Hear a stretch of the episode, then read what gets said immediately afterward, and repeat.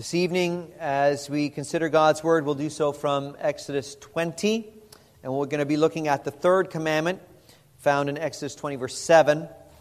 Uh, but, but, again, uh, in order to be refreshed and become extremely familiar with the Ten Commandments, we want to read uh, all of the law of God, beginning in verse 1 and reading through to verse 17. So, Exodus 20, verses 1 through 17, we're going to be focusing tonight on the third commandment as it's found in verse 7. Exodus 20, where God's word reads as follows And God spoke all these words, saying, I am the Lord your God who brought you out of the land of Egypt, out of the house of slavery. You shall have no other gods before me. You shall not make for yourself a carved image or any likeness of anything that is in heaven above, or that is in the earth beneath, or that is in the water under the earth. You shall not bow down to them or serve them, for I, the Lord your God, am a jealous God, visiting the iniquity of the fathers on the children to the third and the fourth generation of those who hate me, but showing steadfast love to thousands of those who love me and keep my commandments. You shall not take the name of the Lord your God in vain, for the Lord will not hold him guiltless who takes his name in vain. Remember the Sabbath day to keep it holy. Six days you shall labor and do all your work. But the seventh day is a Sabbath to the Lord your God.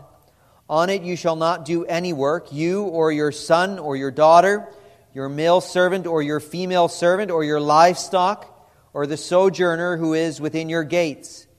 For in six days the Lord made heaven and earth, the sea, and all that is in them, and rested on the seventh day. Therefore the Lord blessed the Sabbath day and made it holy. Honor your father and your mother that your days may be long in the land that the Lord your God is giving you. You shall not murder. You shall not commit adultery. You shall not steal. You shall not bear false witness against your neighbor. You shall not covet your neighbor's house. You shall not covet your neighbor's wife, or his male servant, or his female servant, or his ox, or his donkey, or anything that is your neighbor's. So far, the reading from God's Word this evening. May He add His blessing to our hearts. We continue working our way uh, through the Ten Commandments, considering specifically the first table of the law. You remember the first table of the law means the first four commandments, the commandments that are set apart, that deal with our relationship with God. And the second table of the law, commandments 5 through 10, are the ones that deal with our fellow man. Well, God, in His providence, when He gives His law, he gives the commandments that govern our relationship with Him first. And with that foundation laid, He will move on to the second table where we look at our relationship with our fellow man. But the first and most important aspect of living is to have our relationship with the Lord properly understood. And what we've seen so far as we consider this first table of the law, we've seen this common theme within the commandments, these first four commandments. We've looked at commandments 1 and 2. We've kind of done a 30,000 foot overview of all the commandments, but we've seen that in the first table of the law, the thing that, that binds all these commandments together is this aspect of worship. How man relates to God is governed by worship. There's no other way for man to come to God other than in worship. And the third commandment really is no different. As part of the first table of the law, again, this commandment is going to have something to do with worship. And what we see in the third commandment is that the third commandment is governing the inside of man, is governing the heart of man. How man is to approach God in worship. With what kind of heart does man come into the presence of the Lord? And what we see in the third commandment is that the holiness of God is to, be, is to be preserved in the heart of man by guarding his speech and his actions. And to learn uh, the lessons of this commandment, we want to look at three things in verse 7. We first want to see the gravity of this commandment, then we want to see the meaning of this commandment, and finally, we want to look at the applications of this commandment. So, we want to learn that the holiness of God is to be preserved in the heart of man by guarding his speech and his actions. And we're going to see the gravity of the commandment, the meaning of the commandment, and the application of the commandment. So, first, we're going to go a little bit backwards. In, the, in this sermon on the third commandment, we're going to reverse the order of the text. I want to look first at the reason that is given for obedience this, to this commandment. And I want to do that because this commandment, of maybe all of the commandments, is seen as unimportant among the people of God. Now, of course, not officially, right? Not in our, uh, when we talk about the third commandment, we don't come to it and say, well, the third commandment is not really an important commandment. We don't really need to concern ourselves with it too much. But you can see it unofficially uh, in the behavior, in the choices, or even in the neglect of this commandment. And so the first order of business when we come to this third commandment is to establish, or in a sense, re-establish the urgency of heeding this commandment. It says, as the reason for obeying this commandment, the Lord will not hold him guiltless who takes his name in vain. And when you are familiar with the scripture, that can just roll off your tongue and you can just read it like it doesn't matter. But that should be a, a clause in scripture that should make you stop and that should make you consider. The Lord will not hold him guiltless who takes his name in vain. Now, as an illustration, I want to talk about a man that we have talked about before together, but I want to remind you of this man. There was a man in this congregation a number of years back who was dying. And he was dying as an older gentleman. And I had the privilege as his pastor of walking with him during the last days that God gave him in this world. And so I had the blessing of going to visit him at Eisenhower Hospital on uh, Fort Gordon. Now, he was in Eisenhower Hospital because he had served this country uh, in the Korean War. And as this former soldier lay in his room in Eisenhower, he was filled with dread. And he was filled with dread in a way that most Christians today are not. He was filled with dread because his company had been instructed to take high ground from the enemy. And so they had to charge up a hill under heavy enemy fire. And as he was facing the end of his days, he was in turmoil. And the turmoil was written all over his face. He, he confessed the reason for that turmoil in his heart. And he confessed it to me by saying that when he ran up that hill, under all that pressure, and as an unbelieving man, when he ran up that hill, he had cursed the name of God. And the third commandment was haunting him. The Lord will not hold him guiltless who takes his name in vain. He had repeatedly blasphemed God's name. He recognized it correctly as a great evil. And then the great weight of this verse would just not let him go. It says in the Bible the Lord will not hold me guiltless for my blasphemy. Will I meet my Maker guilty of blasphemy? And so his heart was, was weighed down. It was almost despairing as he faced his, his final days. Uh, that was the case until the promises of the gospel took hold of him. Uh, until after the reviewing of God's word and, and setting before him the promises of forgiveness uh, to the repentant man until that gospel promise took hold of him, until he realized that the blood of Christ covers all his sins over which we repent, his face was serious. His face was heavy. Now, when he understood the gospel, it was the great blessing of seeing a man completely changed, of seeing a man enter into glory with so much joy despite his sin, despite what he knew to be true about himself, because of the work of Christ. It was a, marked change in this man. But I want to focus more on what I think is a proper assessment of him. This man who lay dying in the hospital, he understood the third commandment in a way that many Christians do not. He understood the gravity of breaking the third commandment of living in defiance of the holy name of God, defaming the name of God in speech, and as we will see in this sermon as well. We can defame God's name in action. Only after he understood the gospel was he able to see his father uh, and not his judge. But today, we need more of the heaviness about this commandment. We need more of a sense of terror at the warning that is given in this commandment. The Lord will not hold him guiltless who takes his name in vain. At the very least, what God's reason for this commandment gives us is a prohibition against a casual response. Right? At the very least, we can't be flippant about taking the Lord's name in vain. But flippancy, I would suggest to you, flippancy is exactly the posture that is accepted by many Christians today when it comes to the third commandment. So I want us to see, first of all, as a congregation, the great gravity and the great severity of what it means to take the Lord's name in vain. The Lord does not hold him guiltless who takes his name in vain. So, having, having reignited our sense of understanding of the gravity of this commandment, now I want to spend some time thinking about the meaning of this commandment. We want to consider the third commandment. Now, first we remember, with all, as we do with all the commandments, that when a commandment says, you shall not, there is an opposite implication of what you shall.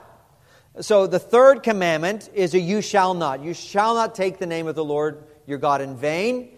There is a corresponding you shall that sits on the other side of this commandment. Now, we want to begin by thinking about what this commandment explicitly states. The third commandment prohibits something specific, it prohibits taking God's name in vain. Well, well what does it mean to take God's name in vain?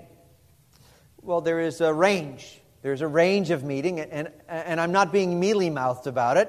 We see this range of meaning within the confines of Scripture. And what you have when you come to the Ten Commandments, all of the Ten Commandments, the commandments uh, are not uh, narrow in terms of what they are restricting, what they are requiring. The commandments are simply listing the most egregious offense against God in one specific aspect of Christian living. So, in the first one, who should be worshiped. The second one, how he should be worshiped. The most egregious offense against God in, in, in worshiping him falsely is the setting up of an idol to worship him through it.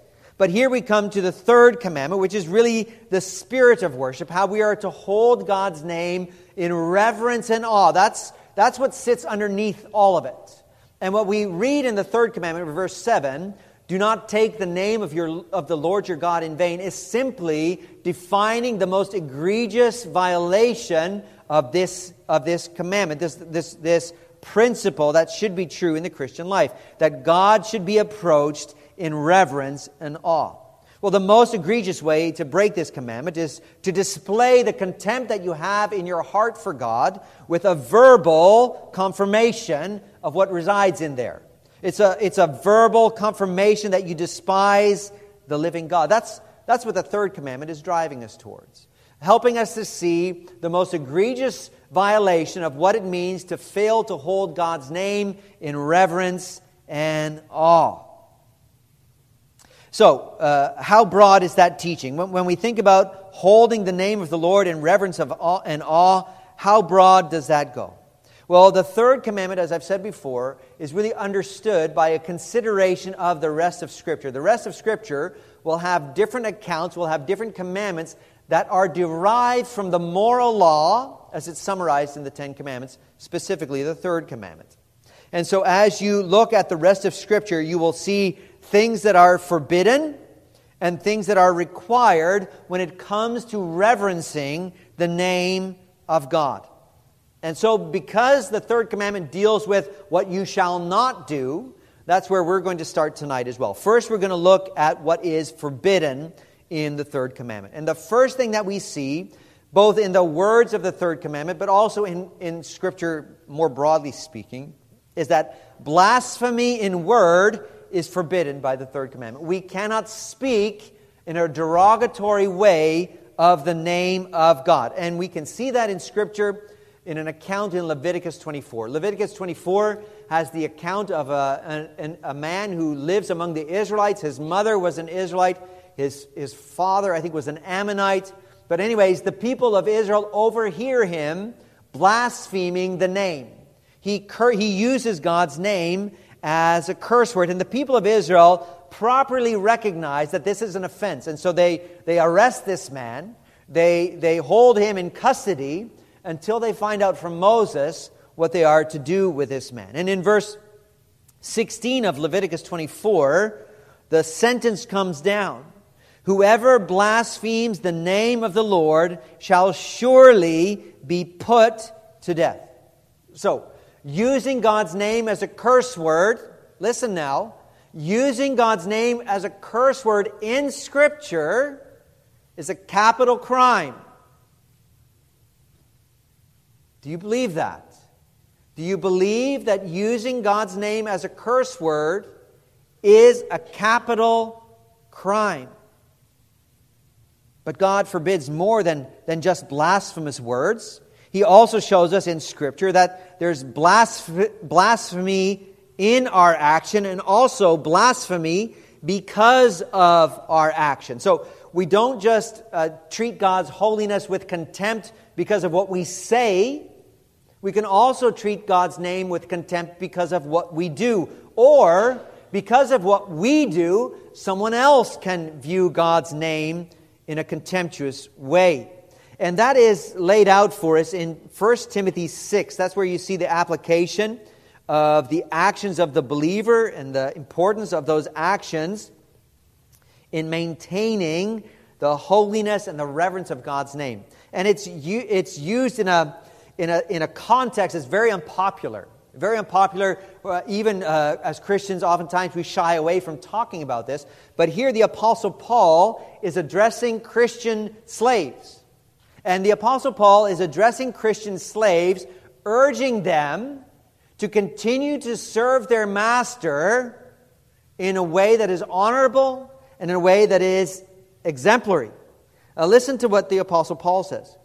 Let all who are under a yoke as slaves regard their own masters as worthy of all honor. Why? So that the name of God and the teaching may not be reviled. So, what's the Apostle Paul saying? The Apostle Paul is saying to slaves, treat your masters with honor so that God's name will not be blasphemed. Treat your masters with honor so that the third commandment is not violated. That's what he's saying. So it's not just blasphemy in word.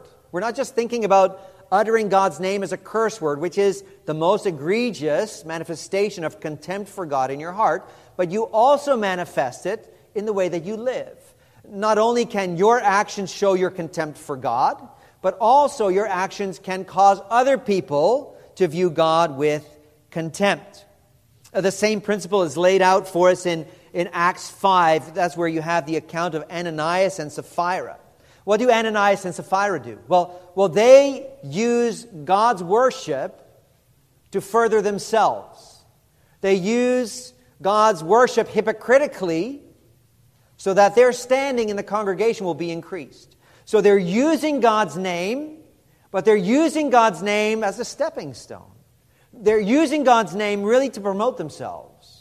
They're, they're using God's name in that way, and the Lord will not hold him guiltless who takes his name in vain. And you see that with Ananias and Sapphira. What happens with Ananias and Sapphira when Peter confronts them with their hypocrisy? When they insist on maintaining their hypocrisy, God strikes them dead. God does not allow them to continue living. Both Ananias and Sapphira struck down for their hypocritical worship, using worship for personal promotion. Ananias and Sapphira, in using worship, the worship of God as a tool for personal advancement, are encouraging other people to do the same. They are encouraging the saints to take God's name in vain, to use Him as a stepping stone instead of ascribing all glory and power and dominion and worship to him. And the Lord will not hold him guiltless who takes his name in vain. So there's not to be any form of making God's name common. None, none of it is to be tolerated, whether it be in word or in action. They all have the same end.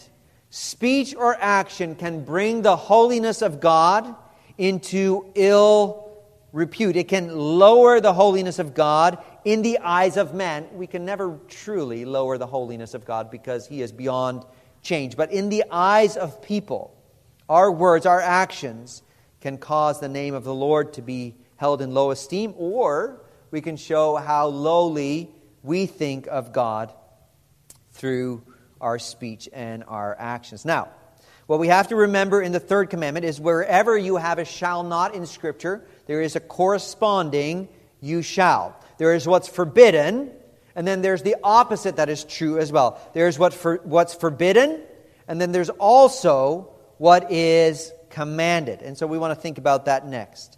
We want to think about what God commands us on the flip side of this third commandment. The Westminster Shorter Catechism is very helpful for us as it seeks to summarize Scripture in question and answer 54. It gives us the requirements of the third commandment. It says, The third commandment requireth the holy and reverent use of God's names, titles, attributes, ordinances, word, and works. In other words, anything to do with God, the people of God are to do it with reverence. We are to treat God reverently. God is holy. That means he is set apart. He's not like anything else that is in this world. We're not to put him in the same category with anybody else in this world. He is not to be made a common thing. We're not to talk about God like we would talk about a fancy car or a, or a good job or a famous person. All things that have to do with God are to be held in high esteem. And when we look again, broader scripture, we can see two positive ways in which God's name is reverenced by the people of God. First of all, you see the people of God honoring God privately. The Christian life uh, is, is worked out by growing in your knowledge of the biblical notion of vice and virtue. Now, that's not moralism, right? I'm not saying the end of Christianity is to live a good life. What I'm saying is, when you live under the gospel, when you live under the reality of what Christ has done for you, you, have, you begin a process, this process of sanctification, where you learn to despise sin, vice, and you learn to love the commandments of God, virtue. And the Christian life is about growing in this grace, growing in this sanctification as, uh, as you go from day to day. That's because Uh, the God who saves you is also the God who sanctifies you. And you see that working itself out specifically in, in 1 Corinthians 10, verse 31. There, the Apostle Paul is talking about the goal of the Christian life, the goal of the Christian life being to glorify God. And he says in verse 31 So whether you eat or drink or whatever you do, do all to the glory of God. So, whatever we're doing, we're to reverence God in that. It doesn't matter if you are changing uh, diapers in your house, if you're the CEO of a big corporation, uh, or, or if you are, uh, uh, are working a construction job, if you're serving our country in the military, what, whatever it is you're doing, all of it is to be done for the glory of God. His name is to be lifted up. When you're doing that mundane thing in your life and you think nobody's paying attention, you're doing it for the glory of God, that God's name would in fact be exalted, not brought low. So instead of taking his name in vain, what we want to do is set apart his name as holy in whatever it is that we find ourselves doing. So that's where you see the opposite. The opposite of taking God's name in vain is glorifying the name of God. And so we, as Christians, in honoring the third commandment, are called to do that privately. Whatever it is we're doing, whether we're eating or drinking, we're to do all for the glory of God. But then we're also called as Christians to honor God publicly. Service to God is never a private enterprise. It's never given in isolation. The Christian community is a body. That means they are connected to each other. And we, when we worship God, do it as part of a living organism, part of the body of Christ. We have seen that before in Hebrews 10 24. Worship to God is an essential and it has a definite corporate component. And so uh, later on in Hebrews chapter 12, that's why the, wa- the writer there urges reverence and awe for corporate worship. He says there, let us offer to God acceptable worship. How? With reverence and awe. So if the prohibition in the third commandment is, you shall not take his name in vain, then the opposite virtue that we see in Hebrews 12 is this idea of reverence and awe that God's name is to be glorified, not only privately, but also in our corporate and public worship. Notice, Hebrews 12 doesn't say you should offer God acceptable worship when you're at home. No, it says let us, first person plural, a corporate public aspect to the worship of God, which should be done, it says in, the, in Hebrews 12, according to the third commandment, with reverence and awe. Now, during the sermon on the second commandment, we talked about the regulative principle of worship, right? This, this uh, theological summary of Scripture that says in worship we are only free to do what God commands. And as part of that sermon, we talked a little bit about how the regulative, the regulative principle of worship doesn't address what we consider to be uh, difficulties that have arisen as part of our contemporary worship. And so we have seen that the, that the, that the regulative principle of worship, even though we are called uh, to raise our eyes up to heaven, uh, that we are not given specifics about instrumentation. We're not given specifics about song selection. We're not given specifics about how long, how many, uh, uh, and how long the prayers, and how long the sermon, and those kinds of things.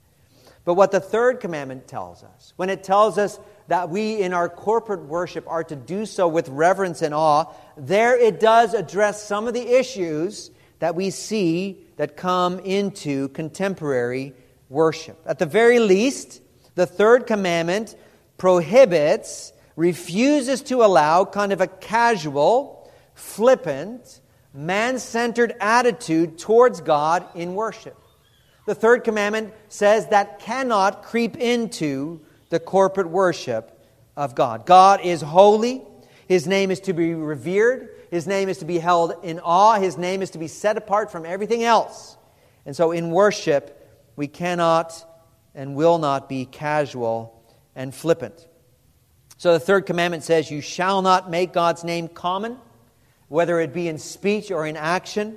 And on the other side, it says, You shall revere God's name. Whether it be privately or corporately, you will hold God's name in high esteem. So let's think now about how we apply this commandment in 2020. There are definitely considerations for the church today where the significance of this commandment has to be, in a sense, rediscovered. In a sense, as a church, we're not unlike Israel who found the law and had to relearn the law during the reign of Josiah.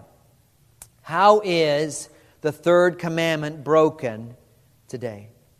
Well, the third commandment continues to call the Christian to use God's name with reverence and awe, never irreverently or to denigrate his name. And so, therefore, we have to consider two aspects for approaching God. We have to consider the reverence of our treatment of God and His name, both privately and corporately.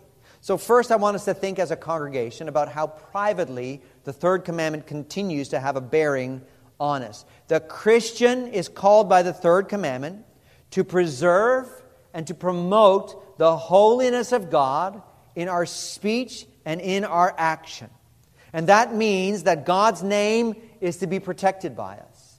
God's name is never to be flippantly uh, overlooked. Uh, we are to jealously protect God's name against blasphemy and against actions that originate from within us that would cause others to blaspheme God's name.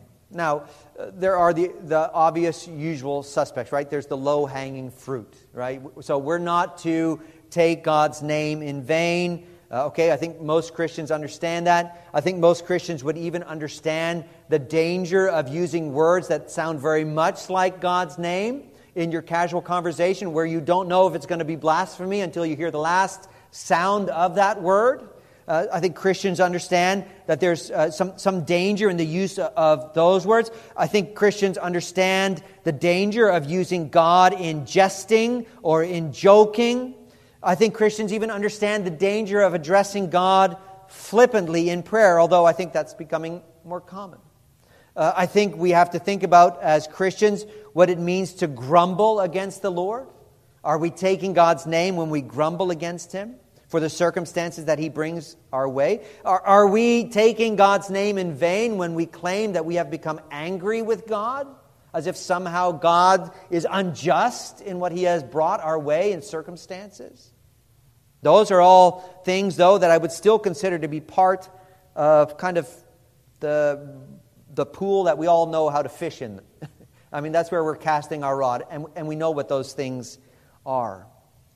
But there's some things that perhaps we don't think about that, that we engage in that are related to the third commandment. And I want to speak specifically to your younger to the younger audience because sometimes as Christians, we grow up doing things and we don't know why we're doing them.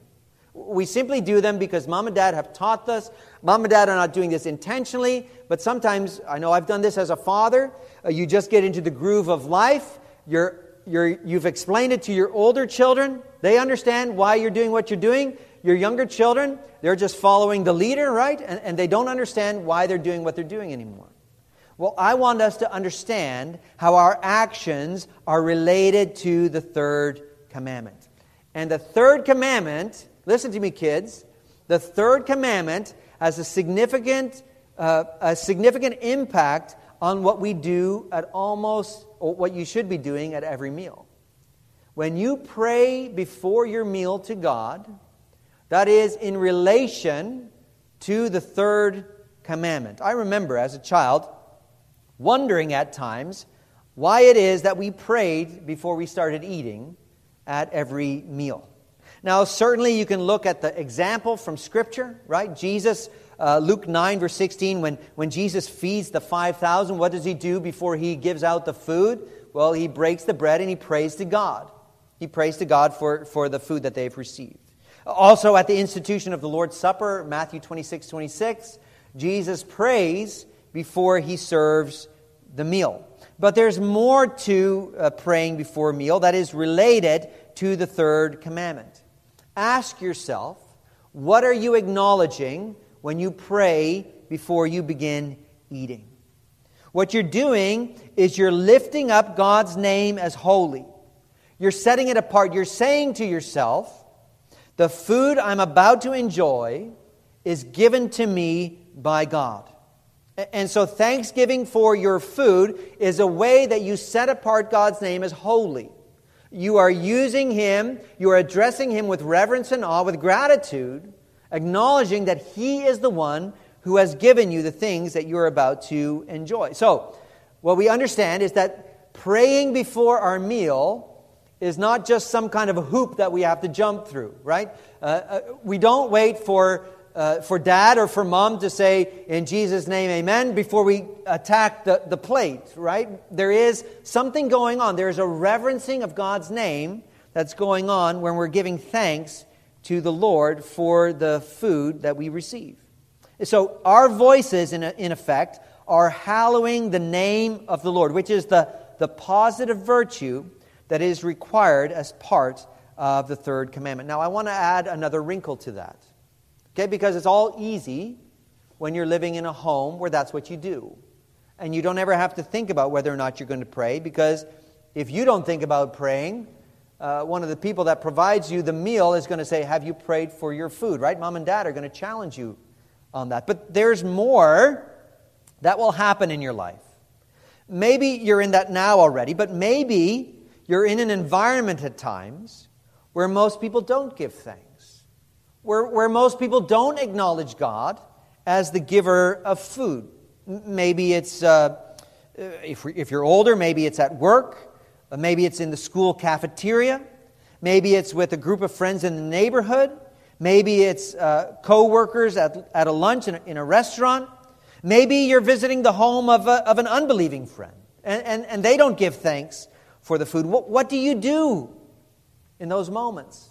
Well, ask yourself since we know what we're saying when we give thanks to God for our food, ask yourself, what are you saying by your actions when you fail to acknowledge God in that moment? What are you doing to God's name? Are you lifting His name up as holy? Or are you causing His name to be thought of uh, in a lower way? Uh, it would be sinful to fail to direct thanks to God as a giver. To be ashamed of the Lord, and in your shame, making his name common and dis- degrading his high standing in your own eyes and in the eyes of the people who watch you just eat your food without acknowledging the one who gave it, even if the person has no idea about God. You've missed an opportunity to hold, God, hold God's name aloft and say, You know who gave you this? You know, you know who provided this for you? It's the God of, of heaven and earth. He is the one who gave these things. Uh, so that failure to direct God as the giver is to take his name in vain, in a sense. It's to use, make his name more common, to neglect his name. And so we must always acknowledge God. And one of the ways that we acknowledge God is prayer. We acknowledge God in prayer before a meal for ourselves, but also for the people who are around us. So I want us to think about prayer before the meal. Now, there's another one that, that we would consider low hanging fruit as well when it comes to the third commandment, and that is blasphemy in entertainment. Now, this next, this category of blasphemy in entertainment is very difficult for Christians. It's very difficult in part because in almost all entertainment, blasphemy is not seen as problematic. You can even recognize it when you watch a, a, TV show that in part is, is bleeped out, right? You can watch these things on, on, on television shows where they, where they remove some of the, the, the, vulgar, the vulgarities. But what do they not bleep out? They don't bleep out blasphemy. Blasphemy is not seen as problematic. So, so you can even have a censored video, as, as they call it, and, and, and they don't remove blasphemy. But that's not the main reason why this low hanging fruit is difficult for the Christian to accept. This commandment and this application of the commandment is primarily difficult for the Christian because we like our entertainment. Because we like what we like. The Christian likes to be entertained and, and prefers, in a sense, to be entertained over and against the holiness of God. Do you allow God's name to be blasphemed in your home? Why? Well, it's a, it's a good movie, it's a good show. Well, brothers and sisters, when we reason like that, aren't we making a value statement? Aren't we making an assessment about God's holiness? Aren't we saying in that moment, my entertainment is more important than protecting the holiness of God? The Lord will not hold him guiltless who takes his name in vain. My friends, if we have allowed that to creep into our homes, we must turn away from it. We must repent